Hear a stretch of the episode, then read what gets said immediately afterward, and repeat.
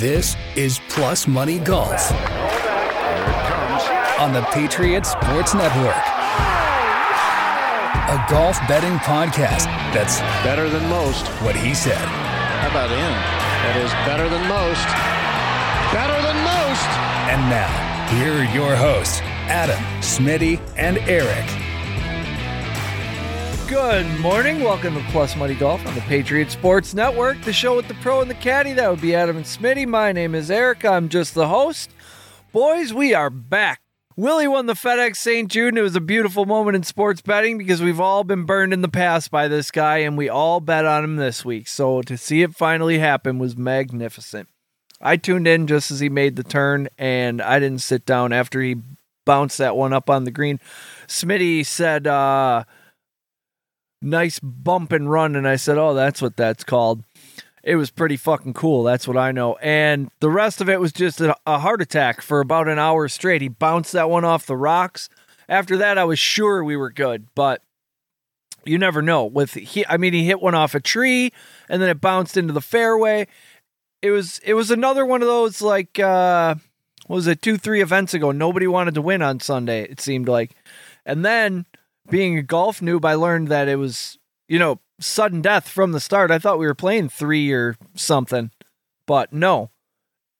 And what three penalties taken on on the three playoff uh, sudden death playoff holes? Adam, did you think he was going to hit that ball? I was freaking out. I thought he was going to hit that fucking ball. Well, yeah, at first I thought he was going to hit it. And then after the situation happened, I was like, man, this is like the greatest match play like strategy in the world. Like, let the guy keep going until he gets inside you, and then you can make the decision. Because if Sepp hits it like a foot or holds it from the fairway, he's in for three or four. Like, he's going to have to really think about hitting that shot, which was a zero and 10 shot. I mean, the ball was sitting two inches almost below the top of the grass, and there's no possible physical way he could have hit it. I saw the video where the pro went out and tried to hit the shot, and the first attempt went straight in the water, like just like hitting into a backboard. I mean, he would have had to break his wedge, like trying to scoop that thing, but it was a smart play by him. I mean,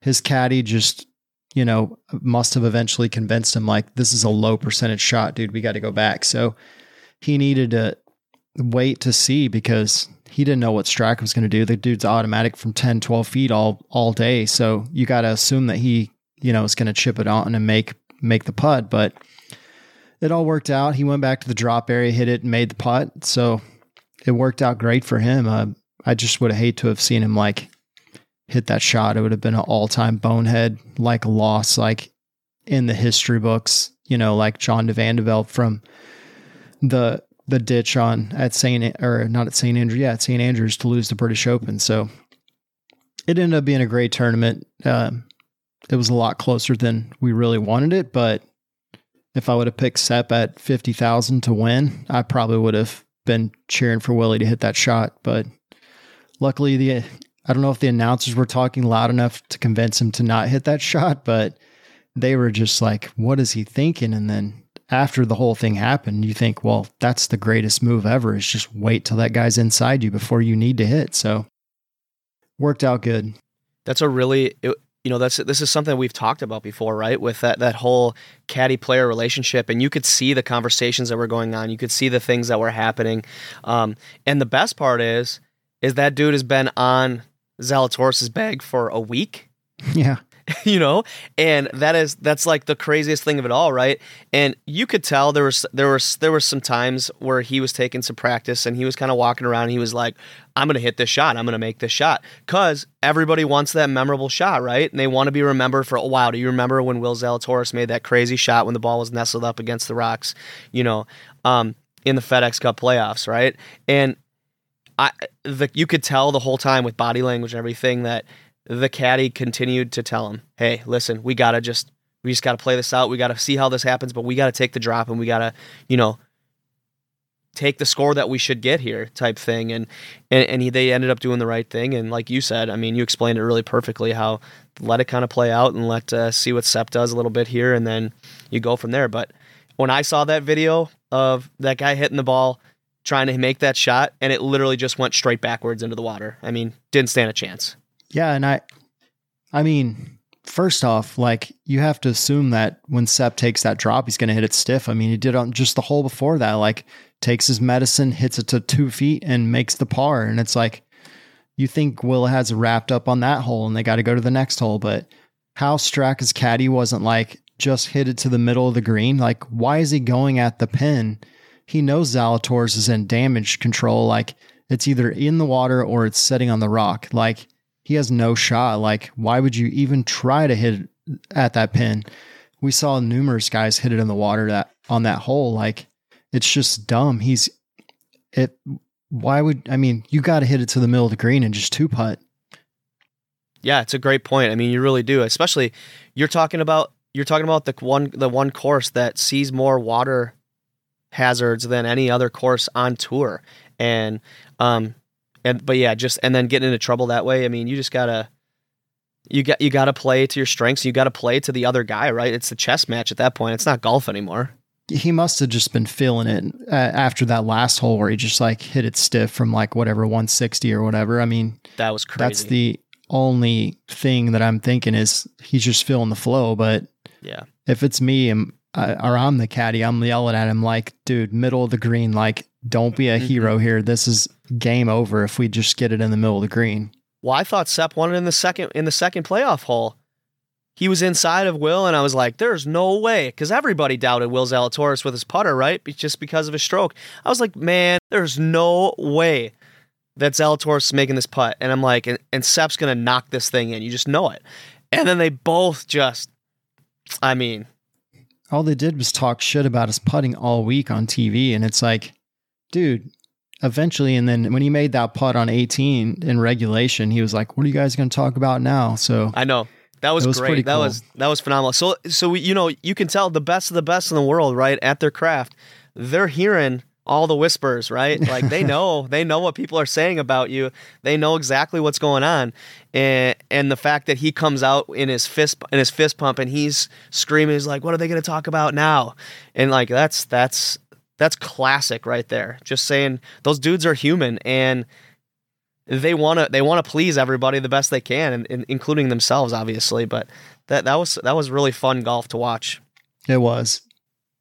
Speaking of the announcers, they were freaking me out too. They kept saying, "Oh, this is what happens when you win a tournament." You know, this, you know that that's the kind of role you get. Uh, you know, in an event that you're gonna win. It's like, will you stop saying that out loud, please?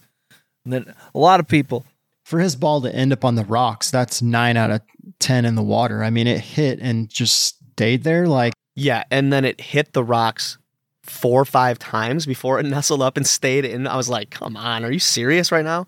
So it was almost at that point, it was like destiny, right? For him to win. I think it's, it's got to be that. Yeah. He was just about as fortunate as us. What did our, uh, what did our sheet look like this week? Pretty good. I mean, Zalatoris at plus 2200 wins. I paid the light bill. I know that. Yeah, a top 10, 220. Finau, a top 10, 200. Fitzpatrick, top 10 at 150. Poston at a top 20 um, for 280. Hovland, top 20 at 150. Glover, which, you know, that was my, you could pick him if you want, uh, 900 for a top 20. And he actually finished third and played really good. And I always pick those. Joohyung Kim top twenty uh, plus one seventy. So I I thought Glover was actually gonna really have a chance at one point, and then he just kind of tapered off. There was a few guys that just tapered off, but yeah, it was a great tournament. Glover after the round he got interviewed and he was just super super even keel guy and just was you know basically just saying hey i'm just keeping my head down playing golf and keep grinding away and it's just the, the stuff that that guys say, and they just quietly jump up in the in the standings. And I mean, that was a really nice, really nice tournament he had. Yeah, I think he went from like 115 into the top 70. So that's really good for him. I don't think he's been inside the top 125 in a long time. It's a gigantic jump. Uh, may, well, the year he won the Deere, I think, what's two years ago, he bumped into the top top 70. But yeah, that's that's a great move for him. A bunch of guys. It was crazy to see the guys like um, that were inside the top 70 when they started and they would have like a bogey and go from 70 to 90 or the guys that went from 100 to 40 and it was crazy how the it was just bumping around there was so it was so close at the end for some of these guys Well, on the other hand, um, JJ Spaun had a round to forget about. Did he shoot? Uh, I think he shot a 78 on Sunday. he still got in the top 70 It's cr- yeah, but if he so I I heard I heard a stat right that if he would have won, he would have been I think the number two ranked player or something like Oh, that. wow. Some crazy. Like that's why that's another thing with the FedEx points, right? I mean, how this one tournament can like just jump you up like crazy. You know, like I don't know I don't know if they should weigh it as much as they do or what, but Scheffler's been number one in the FedEx Cup since like two weeks before uh, the Masters, and this is the first week where he wasn't at number one in the FedEx. And if if uh, Zalatoris misses that putt, he doesn't get to number one in the FedEx playoff, which is huge. I mean, that next week, like you start out with like a five shot lead, I think, if you are in the number one spot. So it's a huge deal. Yeah, I mean, as impossible as it is for this week to make make picks, um, next week is going to be the you know the final term is going to be absolutely insane. I, one guy's name I didn't see that in the top 70. Maybe I missed it, but was Taryn in the top 70? Did he make it in there? No, I don't think so. Yeah, to bring I didn't I didn't even look. I was just like, but you got you got to remember that last week he wasn't an official pick of mine. Okay, he was a guy that I threw in there as the sixth dude because I knew you'd I knew you'd laugh about that. But The craziest thing this week was all the big guys missing the cut. Spieth, JT, Rory, uh, Scheffler. well, JT made the cut. JT made the cut. Oh, he, yeah. Sorry. He's finished ter- top 13. Yeah, but JT though he he should have been right there in the mix at the end too because Yeah. the amount of putts that he missed inside 10 feet was absolutely ridiculous. And I'll talk about that, I guess, a little bit more, but I mean, I could have, but I guess I, uh, he just really, he really upset me. He should have easily been in the top 10 and gave us, gave us more money. But instead, he, I mean, some of the lip outs he had were absolutely ridiculous. I think when I turned it on on Thursday or Friday, he made like a 40 footer and the thing had so much speed, it like just disappeared in the hole in a second. He just hammered it home. But yeah, it was, I was surprised, but not surprised because some of these guys hadn't played in three or four weeks. And, you know, Rory said he didn't touch a club for two weeks. So we probably should Yeah, have known. showed. Yeah. But I doubt they make the same mistake this week. I saw a lot of guys still there practicing this week, and then some of the guys already went there to practice for the BMW because it's a new track.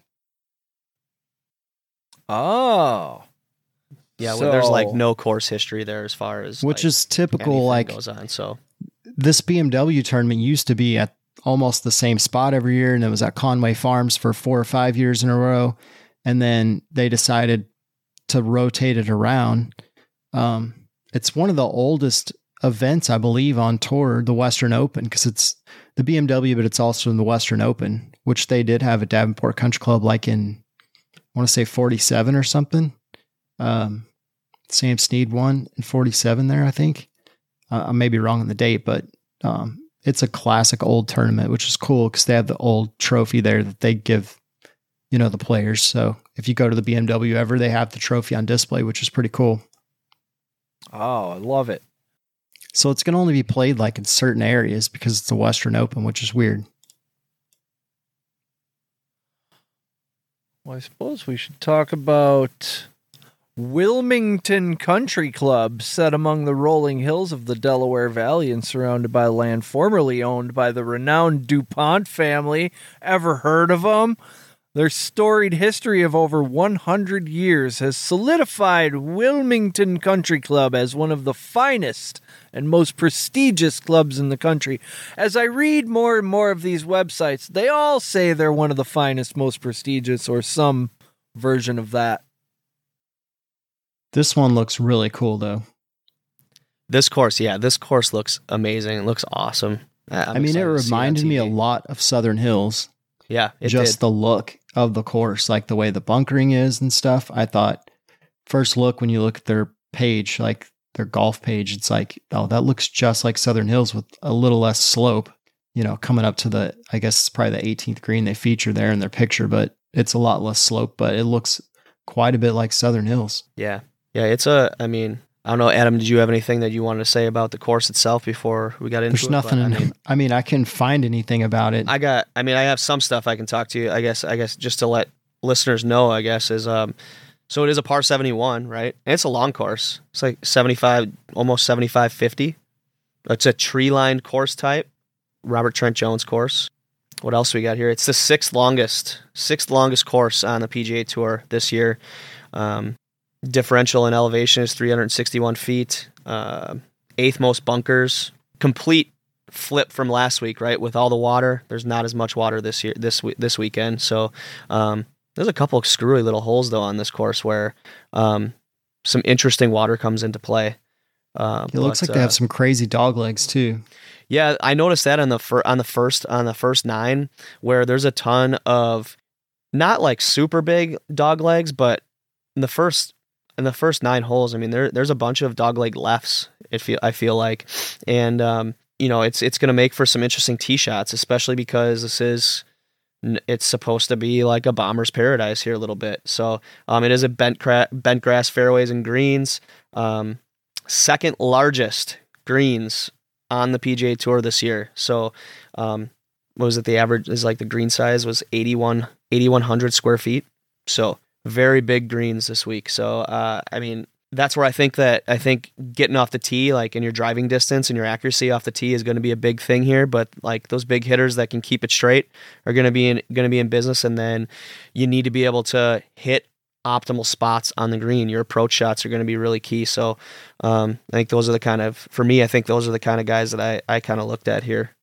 It says they've got two courses here. I wonder if they're doing a mix and match where they do parts of one, parts of the other. I think it says it's the South course that, that we're playing. Yeah, looks like Joe Biden's a member here. That's what it's one of their big things on their website, or not on their website, but a golf page. Looks like the South course is pretty straightforward. This North course is like tricked up. yeah. There was a couple um, like the par four fifth hole. I thought was really crazy how it's set up. It kind of turns to the left at the end, and then there's there's all those there there's water right there on the left hand side, and like up the the front to the left, and then um, there's bunkers on almost every single landing spot. That's pretty. I mean, that's pretty standard, but at the same time, um, there's a lot of bunkers. Like there's some pretty big bunker complexes where I, there, I forget the hole, but there was a, a dog leg right, and if guys want, I don't know if guys want to try to bomb it over that or if they're if what they're going to be hitting there. But I mean, if they if they try to get aggressive around that corner going right, they're going into a whole bunch of bunkers. I do see on their page there is three players that have played this course before in the 2013 Palmer Cup on the South course. Who is they that? played they played the Palmer. It's like the like a Ryder Cup for college. They played Justin Thomas, Daniel Berger, and Patrick Rodgers all played on that team. So they've seen it at least once. Yeah, I mean, if no one else has seen it, I got, obviously in their practice rounds and stuff, they get to see it. But uh, coming in, you know, if you have any kind of, I mean, you know, being a, being a competitive Yeah. golfer, you know, like any kind of course knowledge that you have from previous years and stuff, or um, it is huge to have. But JT pisses me off, so I think they all do eventually. You know, as I get individually pissed off at golfers, I wonder how anybody who bets golf for multiple years can have anybody left to bet on. Because you just swear off of guys one by one. no, they can earn your love back. That has to be how it works. Except for Tiger.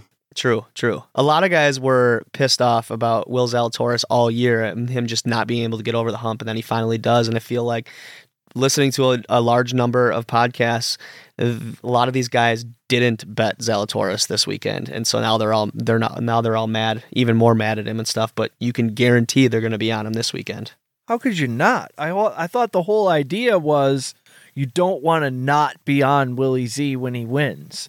And we all kind of had like I, a lot of people I thought had a feeling he was going to do it this week. Oh man. Well, I'm glad I we mean, were. Holy we picked shit. him three times before this last week before the win. So we're one for four. Right. Which is better percentage than a lot of other guys, yeah. I think, because man, a lot of guys have been on him all year. Yeah, it had to happen eventually. And I saw um he got a tweet from Adam Sandler too, who was happy for him. I'm sure that made his day. Yeah, I mean Adam Sandler, you know, Happy Gilmore is the guy who got him interested in playing golf. So So who's gonna win the uh what you call the BMW? Let's get into that. First, who's gonna finish in the top twenty? Smitty, you go first. What do you got over there? All right, so it, very interesting when it comes to this week, just because it is the big dogs across the board. You know, you have the top seventy players in the world, and um, you know, well, minus Cam Smith because he he's hurt, so we haven't touched that at all. His wallet hurt his hip. Anyways, we we can talk about that at some point later here. But um yeah, so there was there's not a whole lot to go in I, for me anyways as far as long shots go. I tried to pick some guys who are right on the edge there. Um uh that that play to the common themes that I have this week of being big hitters and being good ball strikers and just being able to approach greens and give yourself really nice putts. Um, so I started off my top 20 with uh, Mr. Consistency all year long, man, is Aaron Wise at plus 160. Um, the guy is just always there. He's kind of like he's kind of like our, you know, the JT Poston just hasn't recorded that W yet. You know, I mean, he's he's just man, he's he's just continuously doing well. Um, then I have Cam Davis at plus 175. I like Cam a lot. Uh, he's been playing really good golf, and you know, Bomber's Paradise. Let it let it rip. See what he can do. And then everybody's everybody's uh, big question mark all the time, and I, you know I was on him a little bit here recently, and I'm gonna put Adam Scott at plus 160. He uh, he either goes super low or he just decides he doesn't want to show up, and I don't know what what's going on there. Um, but uh, I, I, I, he's I mean he played too well last week to to not uh, to take him this week in the top 20 I feel like cuz I'm just not I'm just not comfortable taking guys with huge long shots this week. Um, I have Davis Riley at plus 180. That's a name that you guys know that I've I've been on a little bit this year, especially at those um, lower level tournaments. But he he's a, another guy who can um, really get hot with his driver, and he he has a full game um, and arsenal there. So I think that he has a chance to play play well. Uh, I'm going to continue to ride on the top 20s with uh, JT Poston at plus 220.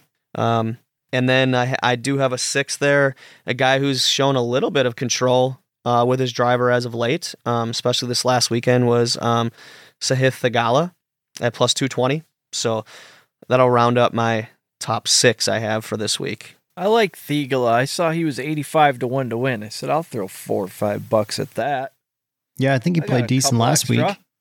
He did. I don't. I don't think he can win, but I think top twenty at plus two twenty is really good for him, and I think that he has a chance. Being a streaky guy, I think that he's a guy who who could really go low a couple rounds in a row, and he doesn't need to do it back to back, right? He's got four rounds to do it. So uh, if he can sneak in, you know, that's another that's another weird thing this week, right? With no cuts. Yeah, it'll be interesting to see how many guys could play, maybe play bad two days and play really good two days. Yeah, and see where that and like see where that puts them. Yeah, it's going to be a tighter, I think, a make for a better event. Yeah, I agree. So don't freak out on Saturday Yeah, if my Don't. guy's a few shots back. I'm learning how to ride the emotional wave of moving day. It's difficult sometimes. What whichever side you're on, if your guy is falling or if your guy is shooting up there, you know, it's a it's an emotional experience. and then Sunday is usually just tension. Man, that was that was so much fun. That last hour and a half, 2 hours of golf, that was just pure energy. It was one of those what do people who don't love sports do kind of moments. Like I'm not even sure what they do, how they get their excitement or what. Maybe that's where your rock climbers come from. I don't know. We're way off in the ditch. Adam, who uh who's on your top 20 list? So my top 20, I got uh, Kurt Kitayama at plus 400. Just because you had to go so deep this week to get any good numbers, I thought, well, I'll just pick guys towards the bottom this week for top 20s. Um, he's been playing decent. He's got, I think, three top 10s this year. So he's he's been hanging in there. Wyndham Clark at plus 275, played decent last week. Trey Mullinax plus 275. He was up there last week also. Chez Reavie at plus 330. I don't know. He just seems like a guy at those odds you could get pretty decent. Scott Stallings at plus 275. And then I got two more that you could pick or you cannot pick. but Brian Harman at plus 180 and Sepp Straka at plus 330. I think Straka coming off that heartbreaker may you give him four more rounds. He's capable of low rounds. That, you know, when there's only 70 guys in the field, you only got to beat 50 guys to get in the top 20. So I figured, huh, why not? Maybe he even gets a win this week. So yeah, you know, Straka and Harman were two guys that I had on my initial like list of ten guys to put in the top twenty, and I, I wanted to put I wanted to put Sepp in there. I just I don't know. He's been so shitty all year. Like, you know what I mean? So it was really hard for me to do that. I was like just a one hit wonder type thing. But man, he looked really good last weekend, and um, so I am glad that you put him in your top twenty, I guess. But uh, I just I just couldn't do it. And then Harman Harman's just Brian Harman, you know, he just he does some things that are really really good, and he comes on strong, like, hey, I'm going to win this tournament, and then all of a sudden he just like runs out of gas. I think some of these guys though that tend to run out of gas on Friday are going to get two more tries at it, so maybe they're just you know relaxed. Like everybody's trying to get in the top thirty, so they're going to be playing super aggressive Saturday and Sunday. And I thought, well, if you get some of these guys that can get hot rounds, why not put them in there? Yeah, that that's that's a good point too. I mean, I, I think that I think I was more steered away from Harman just with how he finished this last weekend. Um, he definitely has the game and the skills to do to skill set to do some some really crazy things this weekend, especially with the no cut and everything. So I don't know. We'll see what happens. I like it. I like chasing the chasing the heat from last week. I'm surprised you neither of you put Max Homa in your top twenty. That surprises me. I thought he played pretty well. I expected to see him. In fact, I already bet Max Homa. That's how sure I was you guys were going to pick him. Now I feel like a moron. But what if Max Homa wins this tournament? How smart will I look? He didn't stand out to me. Oh no, that means I don't know what I'm looking at. I think if he gets in the top 30 then maybe next week, but I don't he's 16th right now, so there's really no last week he probably didn't have a lot of pressure, but this week he's going to need to move up maybe 10 spots. So he needs to beat Xander and Cantlay and Straka and all these guys. I mean, Straka moved up to eighth in the projected cut or projected FedEx. So that's insane.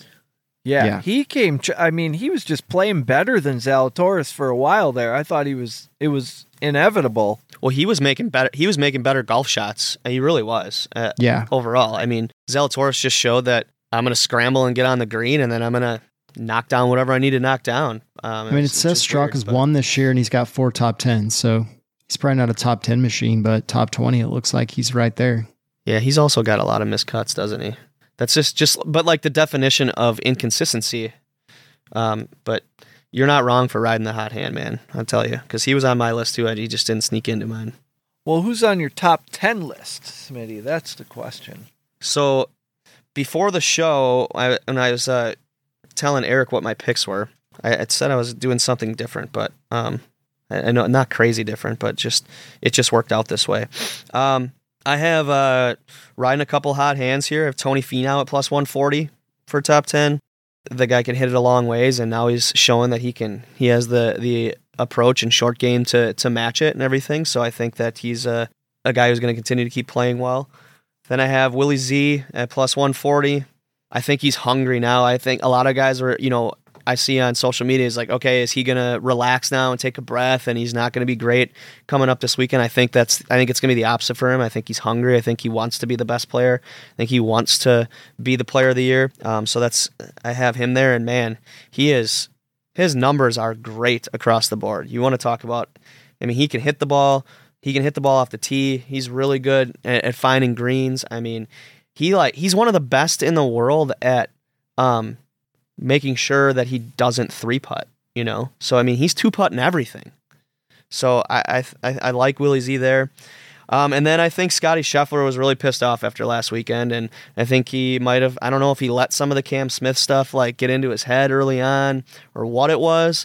Um, and if he was focused on just picking a time for him to screw with Cam, but um, I think that uh, there was some very visible things on the course last week with with Scotty and just not being happy with the way he's playing and being the guy that he's been all year. I think he's going to try to right that ship.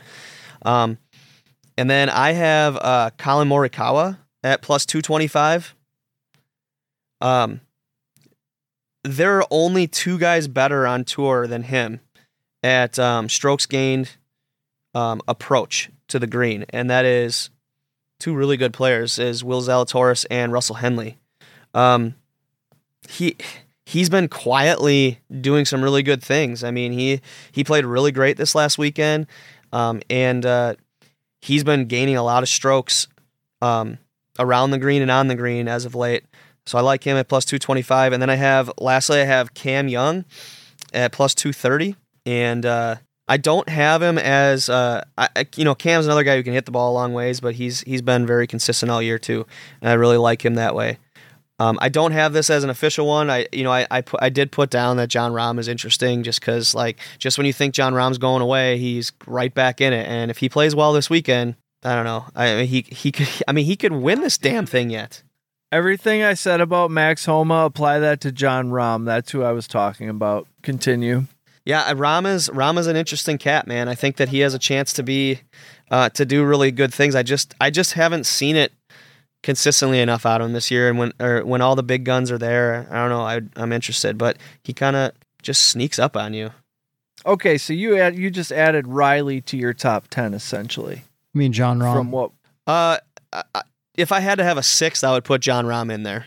Okay, But we can I- squeeze Riley right there next to the golf ball. No Riley. No, I feel like it's Riley. We're on to Adam's top tens. Yeah, so my I top bet this is where the numbers get big. Uh, it's we had a few similar picks, but uh, I went with uh, JT Poston at plus six hundred. I just feel like he's kind of coming back to form, and get him on a course that's you know a little tricky. He might be able to play well, and a four four round event. And then I got Lucas Glover at plus a thousand, who made huge moves last week, and I just feel like he's he's the dude right now. Like he could he may be able to get that you know, playoff win to help solidify his career. And then Si Woo Kim at plus 800, four rounds. The dude can go low a lot of times. So maybe if he doesn't go low Thursday, Friday, he can bring it in this weekend. Then I got Scotty Scheffler at plus 140 just because he didn't play good last week. So he's not going to do that twice. And then Collin Morikawa at, at plus 225. And then the sixth pick I have was at Adam Scott at plus 450. He's just kind of sneakily been way under the radar getting into the top 70. And I thought he has.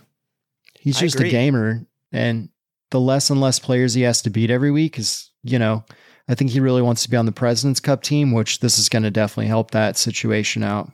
Yeah, that's a good point. What were the odds on Si Woo Kim? Uh, plus 800. Wow. That seems like a great number. It's Si Woo Kim, not the other Kim.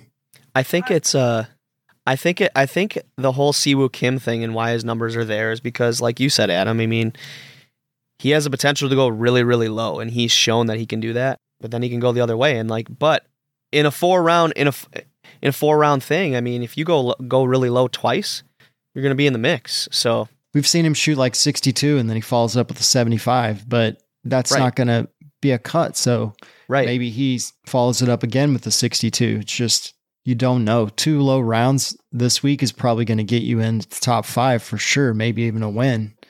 You could probably have a 73 or 74 round and not get hurt this week. Yeah, I like where I like where your head's at with with uh, some of those picks, man. So far, you're kind of making me wish that my list could be longer than what it is now. Plus, I think with guys trying to get in the top 30 that want to get there, you know, the guys that have already made like five, six, seven, eight million, like getting into the playoffs is going to double your money. So they're really going to try to take it deep this week. I don't know what the scores will be. I we'll kind of get a feel after Thursday, but I would think just the way it's been trending, like at least 15, maybe 20 to 22. Yeah, I, I, I was thinking somewhere around the 15 to 18 range is going to win it. these That- old that- that school was country my- clubs they just seem to rip them apart like they Yeah. don't even have any defense for some reason Oh, I'm sure it'll rain. Don't worry. Yeah, can we get a can we get a dry weekend and let these guys That'd be go to work? oh Just a 75 and sunny four days in a row and watch some really good golf. That's all. That's all we ask. Uh, looks like the only chance of rain is on sunday 50% on sunday so it might catch a break enough to play through. I'm sure it won't wreak havoc on us. So, Smitty, who's going to win this thing? All right. So, like I said it, earlier, it's it's kind of let the big dogs eat this weekend. Um, there's a million guys in that 14 to 1 range, and it's give or take, you know, 14 to, to 18 uh, to 1 range. And you kind of just need to pick out a few. And um, I'll end with those guys, I guess. But really, it's 100% similar to my top 10, which, like I said, is a little different. So I did go Cam Young at plus 2,500. Um, he's fourth in driving distance this year. Um, so he's a guy that can really, really bomb it off the tee, and um, he's shown that he has the rest of the game to back it up too. So I like him at, at plus 2,500. And then Colin, Collin Morikawa at plus, uh, 2,000 another guy that's just playing really well again. You know, I'm just reiterating this a little bit for the rest. But then I have at plus 1400, I have Scotty, Willie Z, and Tony Finau again. So my top 10, my top 10 and my outrights are exactly the same. Um, I just think that the guys that have been trending in the right direction and have been winning as of late are the guys who are going to be be there at the top um, this weekend again. So all the numbers say that Rory should win this thing. I'm just going to put that out there. Um, but I'm not betting him. He just pisses me off because it's like, because eh, you, okay, you listen to this, right? So he's second in driving distance, he's 14th in strokes gained approach.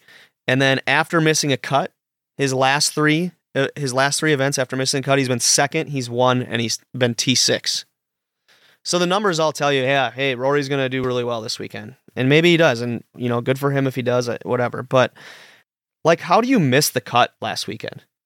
I mean, I think he was just out, like not sharp, and but I do like him with a no cut situation. You know, I feel like when he goes to Augusta, it's almost like a no cut situation for him. So we've seen him go 64, 75, and then shoot deep on the last two rounds. So I think with a no cut, it's way more relaxed for these guys.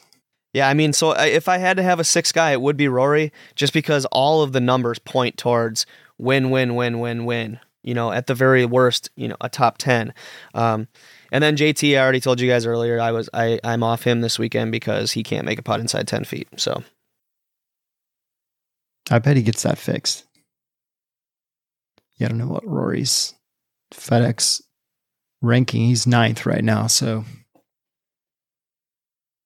he needs to move up three or four spots that's why I'm saying like last week was important, and for him to just not be playing golf for the last couple weeks is just irritating. Uh, you see it every year though. When we used to have four playoff events, guys would set out the second or third event, and they would play just like the first two and went like um uh was a VJ the one year won the first two events and then set out the BMW and then wins the FedEx and we've seen guys just always set out. So when they went to this more condensed, it, it kind of reduced that and the points more. But the guys that were in the top five or six, they were so far ahead of everybody, like Rory, Xander, uh, Scotty. They were so far ahead. They didn't need really need to play good last week. I mean, if Scotty Scheffler goes out and beats Zalatoris straight up, he's going to be in that number one spot again. I feel like the guys in the top seven are probably just more in a playoff, like almost a match play situation where it's like, oh, I've got to beat. If you're Rory, you're like, okay, I can beat Sepp, I can beat Patrick Cantlay. I've just got to worry about Tony, uh, Scotty, and Will because Cam Smith's out this week. So he's really only got to beat two or three guys heads up. And I think that's his mentality going in. Like, if that's me and I'm JT or Rory, I'm like, okay, these are the eight guys ahead of me. I need to beat those guys this week. And you're just worried about what they're doing. Not so much who's going to win, but what they're doing, because that moves you up. still a tall task because look at the guys that are ahead of them, man. They they played well last week. Yeah. St. Burns played good. What is what are these prices? Everybody's 14 to 1 or 12 to 1. This is ridiculous. I think it's just that close. and a no cut field too. It's hard yeah, th- to say. It's just it's the most competitive field in golf, man. I mean, it's every every great player is playing minus Cam Smith cuz he Yep, sat on the wallet too hard. Who's on your winner list, Adam? Uh, so my winners list, I've got Rory at plus a thousand. That's better odds than I've been getting on him. And then I've got got Zalatoris at plus fourteen hundred, Finau at fourteen hundred, Thomas at fourteen hundred, and Sam Burns at twenty five hundred. Just because Sam Burns is a gamer, and this is gonna, I feel like this course kind of fits him a little better, where he can, you know, he doesn't have to hit a lot of drivers. He's long with the irons. He can just kind of weave it around and he played decent last week. So I think yeah, he's he's been playing. He well. finished top twenty last week. So I think maybe he just he and he hadn't played in two or three weeks. So I feel like maybe he's got that good score, you know, good finish under his belt. Now he's ready to, to rock and roll. So that's how it starts. You hit a top twenty, you hit a ni- couple nice drives. Next thing you know, you're holding up a trophy, and we're cashing tickets. It's a beautiful thing. Yeah, it's going to be easier to do the spreadsheet because I'm not going to have to like go through and sort the guys that got caught, and it's just going to be like waiting till the end this week. Yeah, less work. That's the good side of the no cut events. Oh yeah, without shit, Sam, forty five minutes. Without uh, you know, um, Cam Smith there this week, that's really going to take him way down in the points, probably outside the top twenty. I would say, with just the depth of the players that are there. You're probably looking at yeah, he's going to drop at least eight to 10 spots for sure. And then next week we get the funky scoring with the the tour championship where it's like the leader starts at 10 under and the other guys start at like eight, seven, six, five, whatever progressive. So that's a good segue into like the last thing that we can talk about, I think, a little bit, Adam. And I want to get your take on this. But what do you think about uh, how they do that at the end with the staggered scoring and everything. Like, do you think that how how the FedEx Cup is set up? Do you think that it's the best way to do it? Or I've seen a lot of different opinions so far this week um, on social media and everything with people talking about that and how you know how the point system is set up and how how they how they all do this and then at the end how it works. It's like, all right, this guy's going to start with a you know five stroke lead and I like the way they do it now compared to the way they used to because if you get a guy like say Scotty Scheffler has a reverse season and he wins four in a row, he's so far ahead the way they used to do it that there's no way anybody would ever beat him. But isn't that the way it's isn't that way isn't that the way it's it should be? It's like, all right, well, be better. It made the tour championship a horrible event because true. You had guys like VJ who had it locked up before it even, you know, like the way they had the points before. You could win the FedEx Cup without even playing the last event. I think VJ did it and maybe Tiger did it once and somebody else did it. And then they were like, all right, we got to do something. And then they started doing like they just did it with points. But then it gets so squirrely because it's like the points go back and forth. It was just like, I think it was too much for TV for people to like understand the points.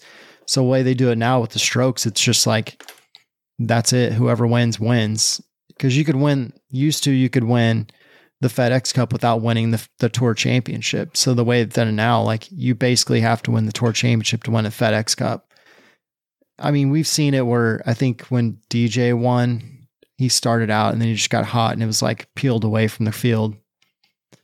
But I think this year the fields are so much deeper that it's going to be a little closer. I mean, give Scotty Scheffler or Zalatoris a two or three shot lead. I think there's a lot of guys that could catch him pretty quick and pretty easy.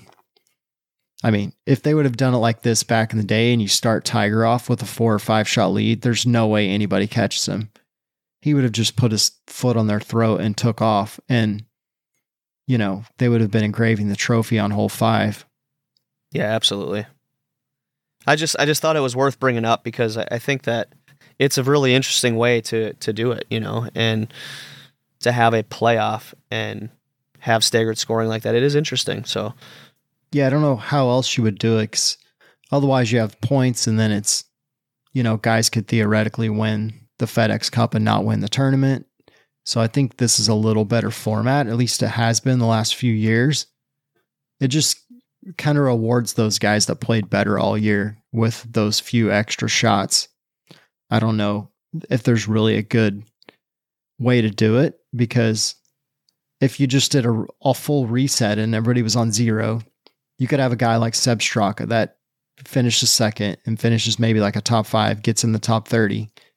and wins the thing, and he didn't do shit all year, except you know have two top tens, and he wins one event, and it wins the whole thing. It kind of makes it worthless.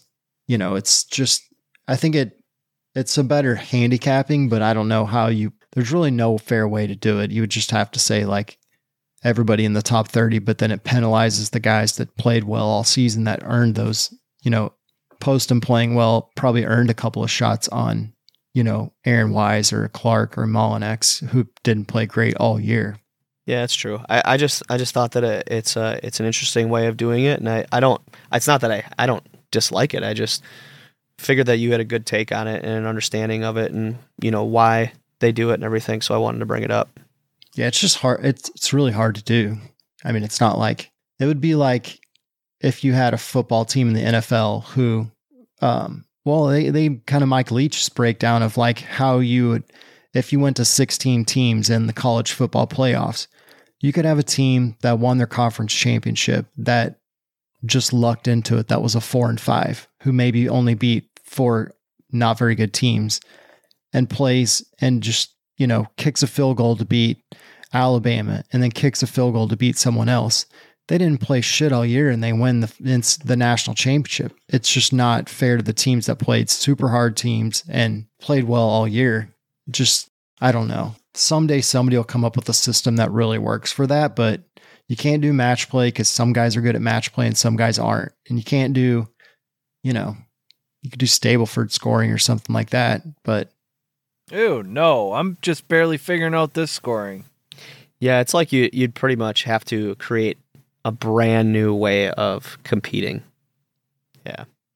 That would be cool if they did Stableford and be like, okay, if you're in first, your handicap is 10 and the next guy's handicap is eight, you know, and do it that way. But I don't know that you'll ever find a great way. This is just seems to work the best for the last few years. So we'll go with it. Those guys know a little more than we do. So you know what's cool? I saw the U.S. amateurs had oh. the first group teeing off had a group of Costanza, yeah. Kramer, and Newman. I love that. They did that on so purpose. They, it was awesome. Yeah, they can manipulate that a little bit, huh? Oh yeah.